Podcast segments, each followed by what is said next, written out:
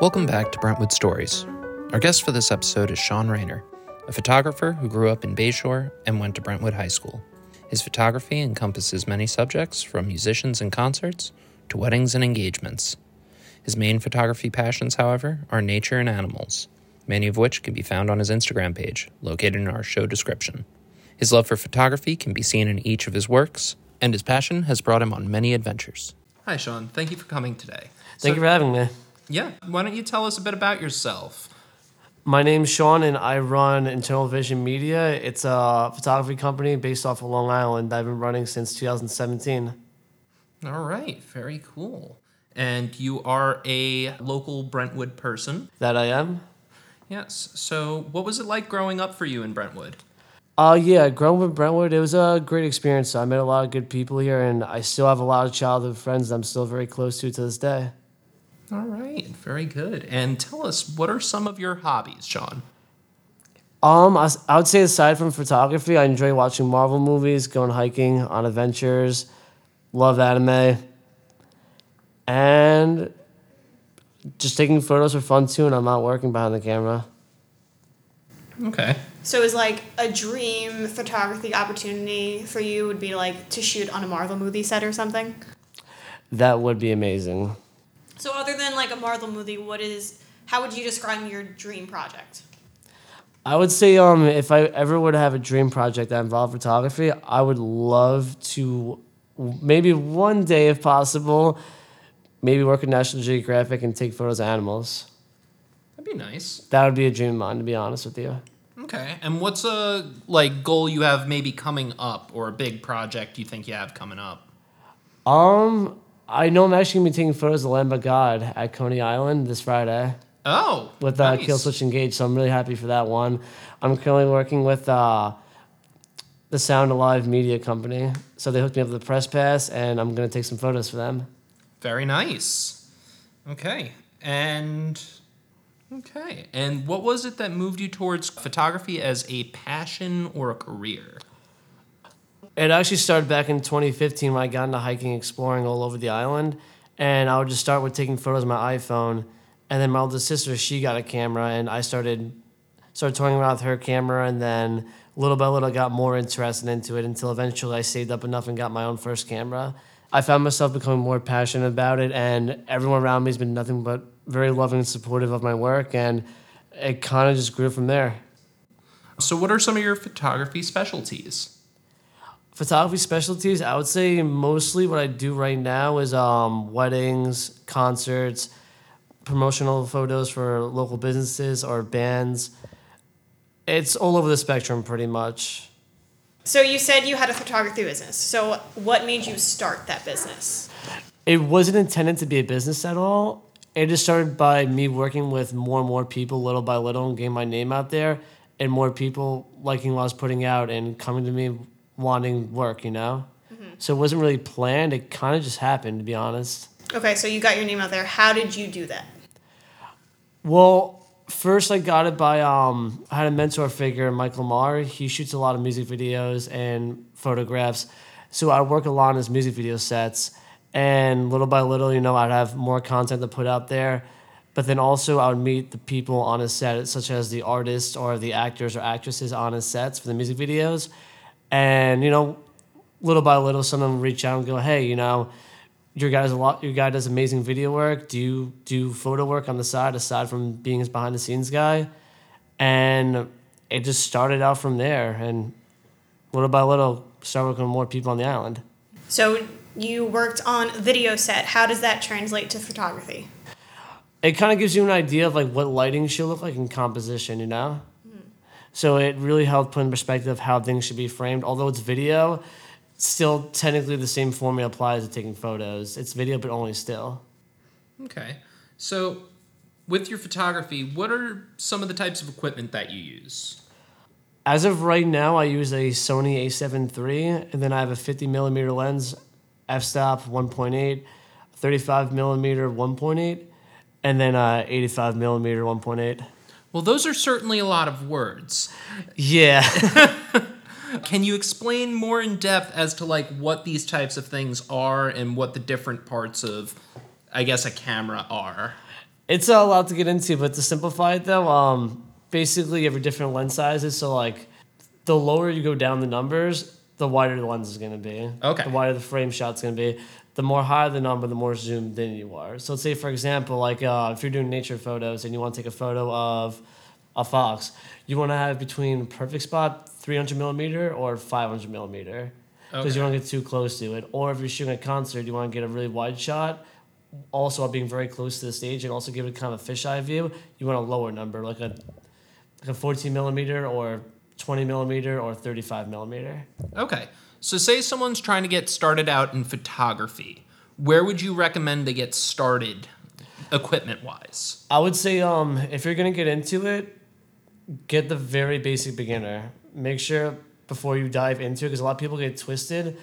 They think that if they just start out, they should buy all this expensive equipment. I feel like you should start with the bare basics first. Get a feel for it, work your way around the equipment, all limitations, and if you find that you're really passionate about it, then go full send and get whatever equipment you want. Okay. And what would you consider a very basic equipment start? I think a perfect one for a lot of people would either be a Sony uh, A6000. That's a great mirrorless starter, very affordable, or uh, the Canon T Rebel series. Canon That's T personally what I started out with. Oh, okay. So when you're buying the equipment, right, you're saying the lens, like, does brand matter, or is there certain specifics or criteria you look for when like deciding on a lens? Um, sometimes brands can matter a little bit, but um, in that factor, it's mostly just price range, you know. But sometimes quality too. Like you could have a third party lens make basically the same one you're looking for, but specific to your brand. Like there's Sigma, for example. That's a really good third party camera lens, and they make everything very affordable. So you can get a let's say a 35 millimeter lens for them for 600, compared to a Sony 35 millimeter, which is 900. So it's definitely it's still high quality, but it's more affordable. That's how I make it. What would you say, like, a base starting point price wise would be for someone trying to get into photography, like hardcore outside of just taking phone pictures? I would say you can easily get a very good kit for three fifty or four hundred if you're gonna go with the Canon T Rebel series. Okay, and that's not too bad for starting a new hobby, especially if you're planning to go really in depth into it. Mm-hmm. Before the camera, would you suggest getting like or starting photography with your iPhone?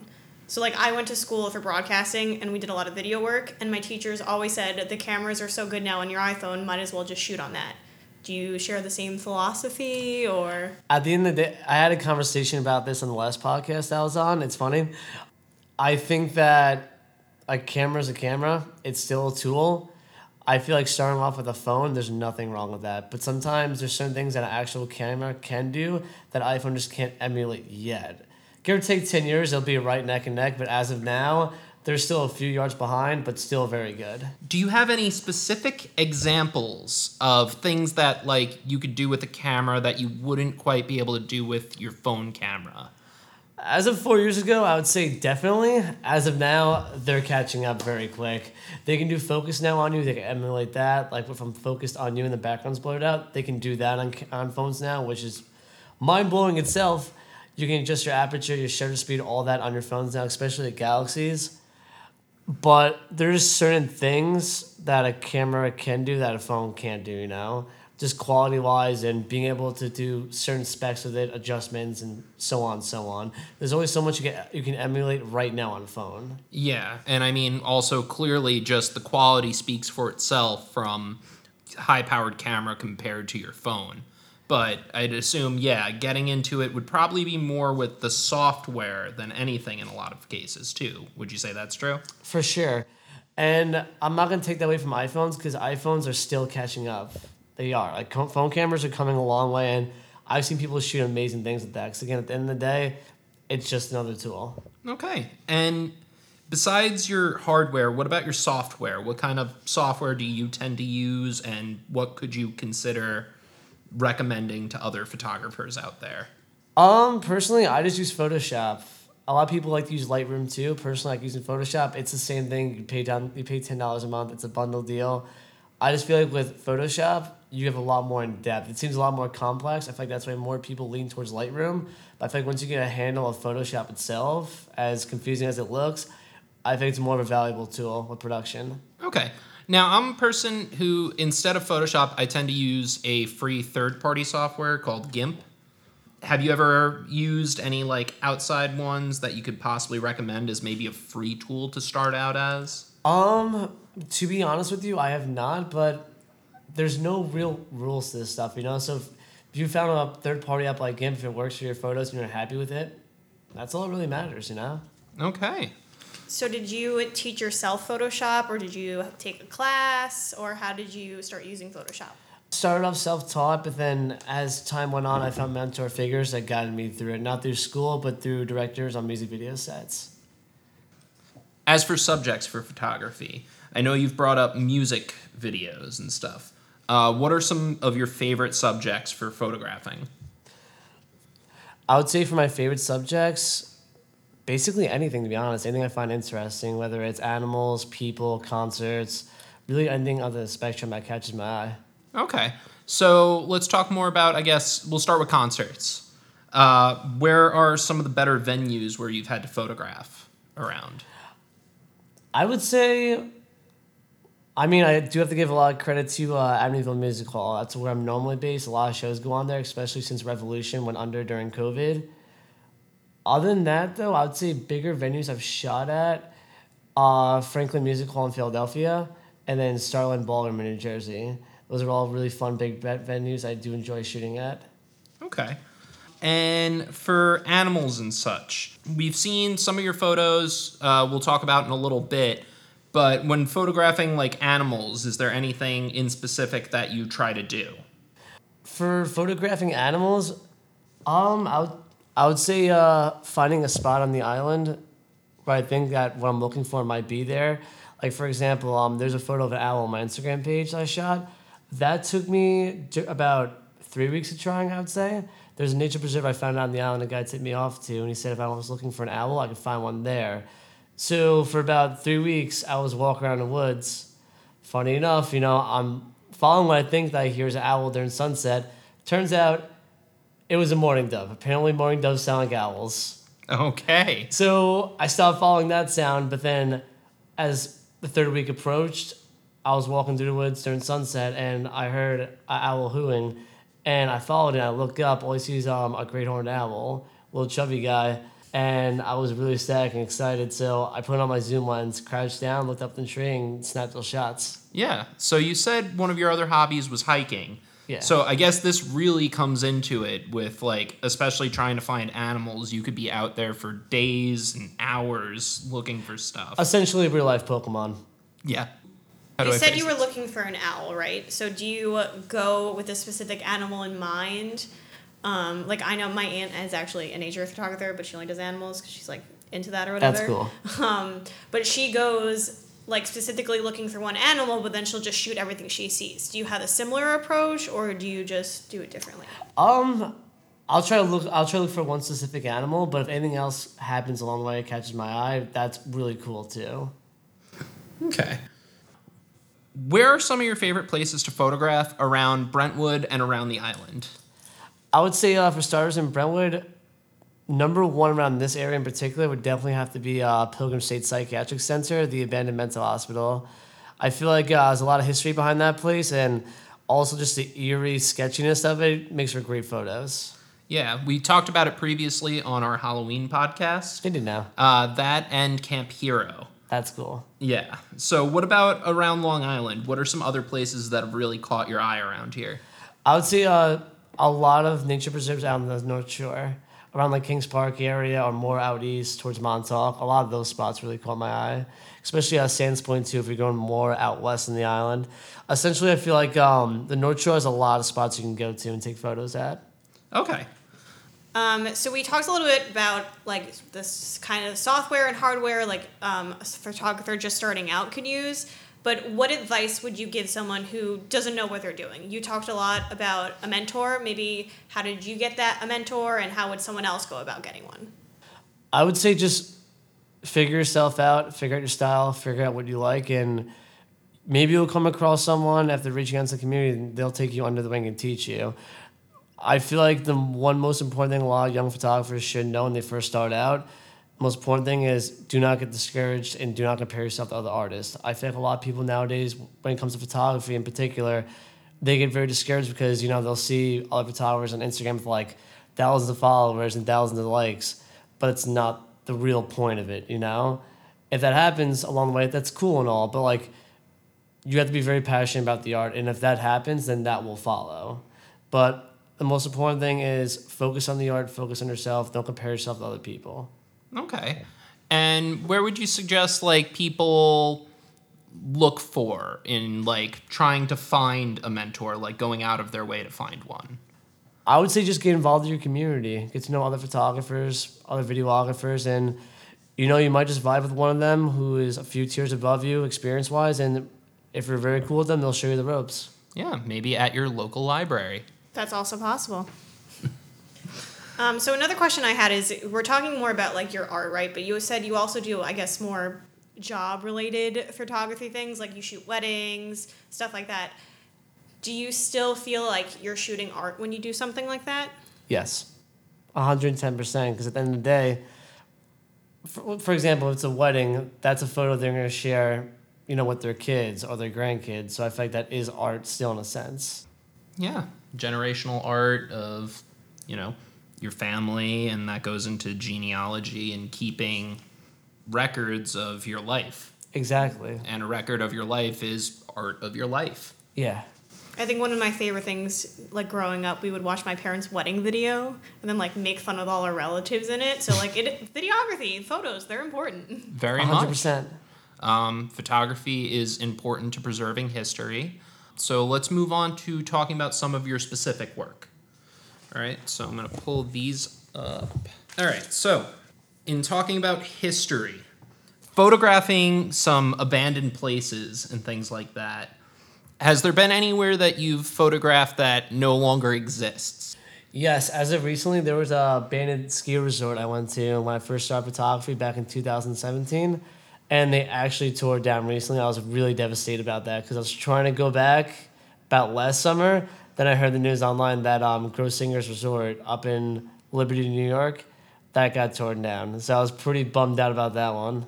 Yes, but you do have the photos to look back on now. Yeah. So, in a way, that preserves history. Right here, uh, we have a photo of yours of Camp Hero, uh, which we've talked about on our previous podcast.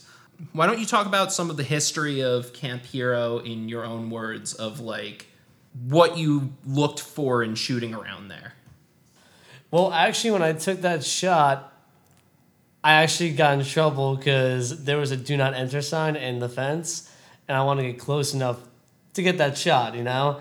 So I walked through the fence and I snapped the shot. I looked to my right of me. There's a police officer walking my way who caught already another person.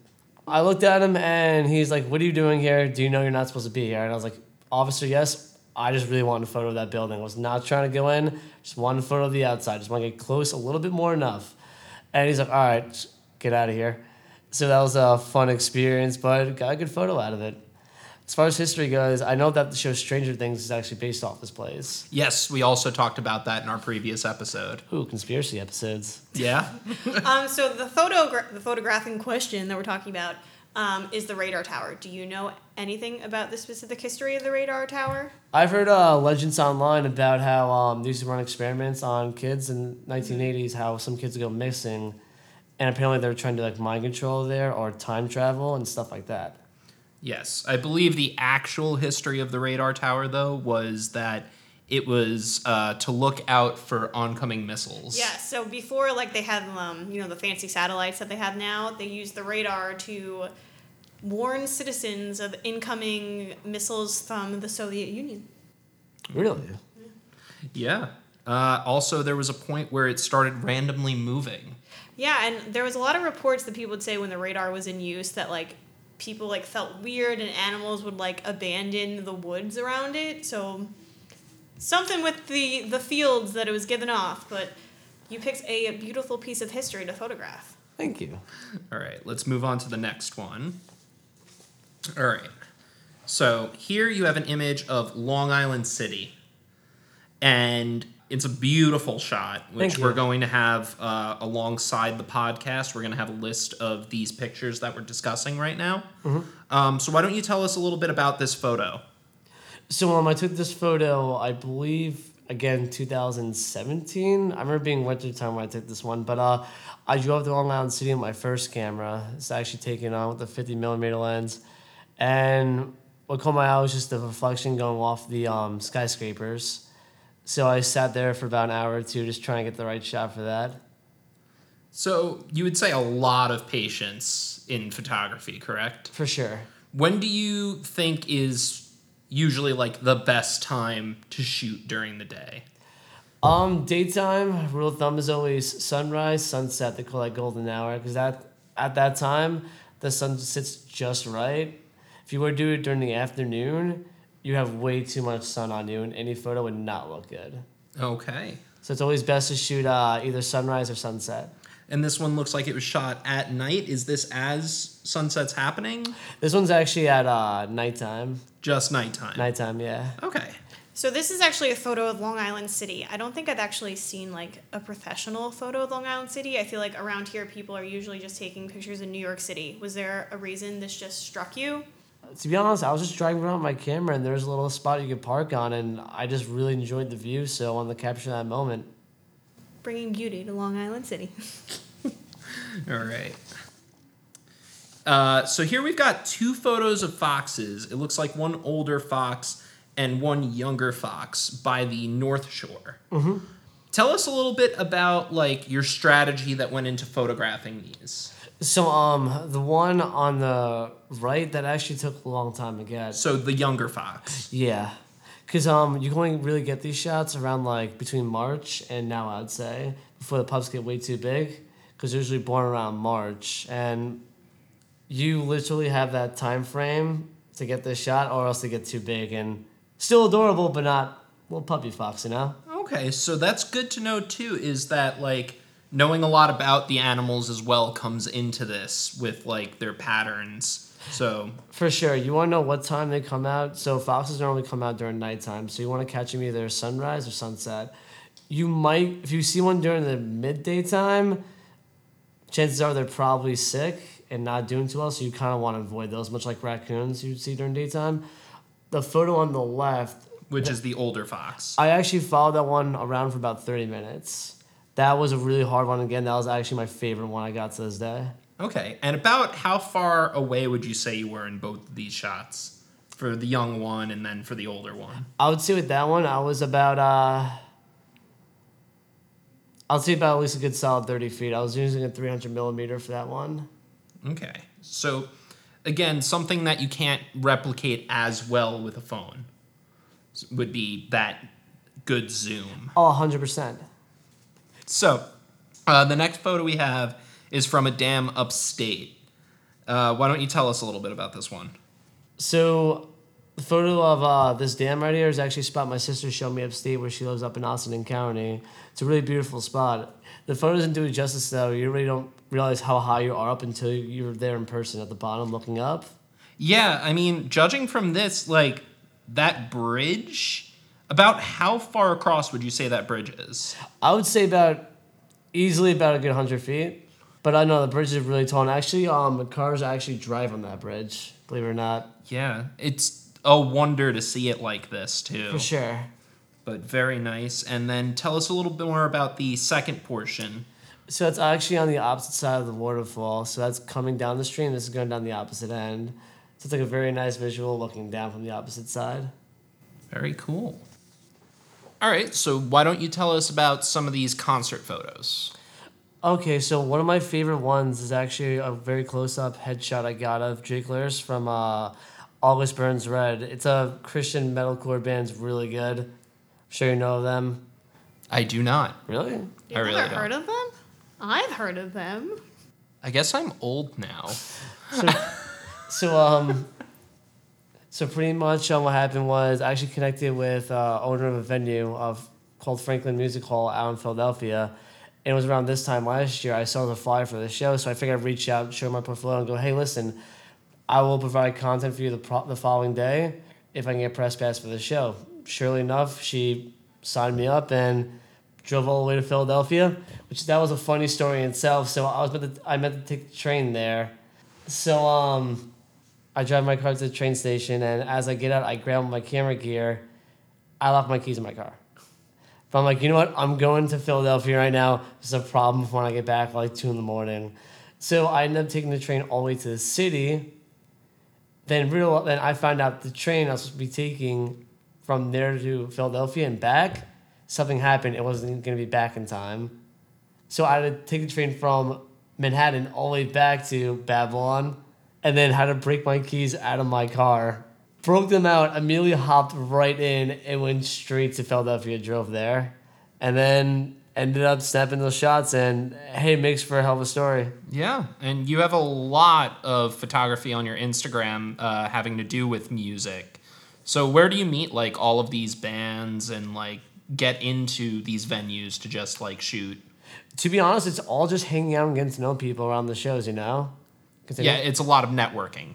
Is For what sure, it's, assume. it's definitely a lot of networking and just talk, making sure you talk to everyone, get to know everyone.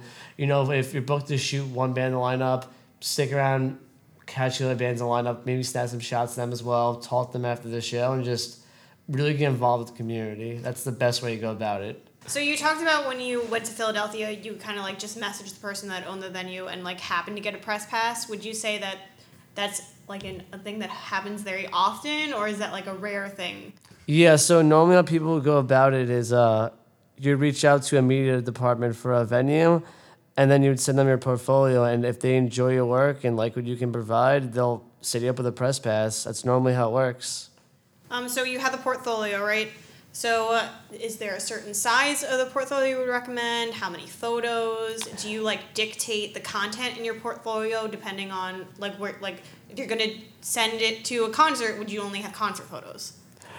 I would say uh, if you're gonna send out a portfolio, keep it more within the range of what you're applying for. Mhm. And how, about how many photos do you think would be a good number to be in a portfolio? I would say the more the better, to be honest. Okay. Uh, so Sean, let us know where can people find more of your work. As far as social media goes, you can only find me on Instagram. You can find me at internal.vision. As far as any other media platforms go, I will have a p- website coming very soon. And what about so those are how to see your photos. Do you have like a special email or would you like want people to DM you on Instagram if they were interested in having you shoot for them? Absolutely. You can either send me an email through internalvisionmedia at gmail.com or you can just shoot me a DM on Instagram. And hopefully, we'll be able to have some of your uh, shots up here in the library soon. Sounds great. Thank you for coming. Thank and you it for was having good me. talking with you, Sean. Good talking to you too. Are you interested in being interviewed on Brentwood Stories? Email adultprograms at brentwoodnylibrary.org for a chance to be featured on the podcast. That's adultprograms at brentwoodnylibrary.org.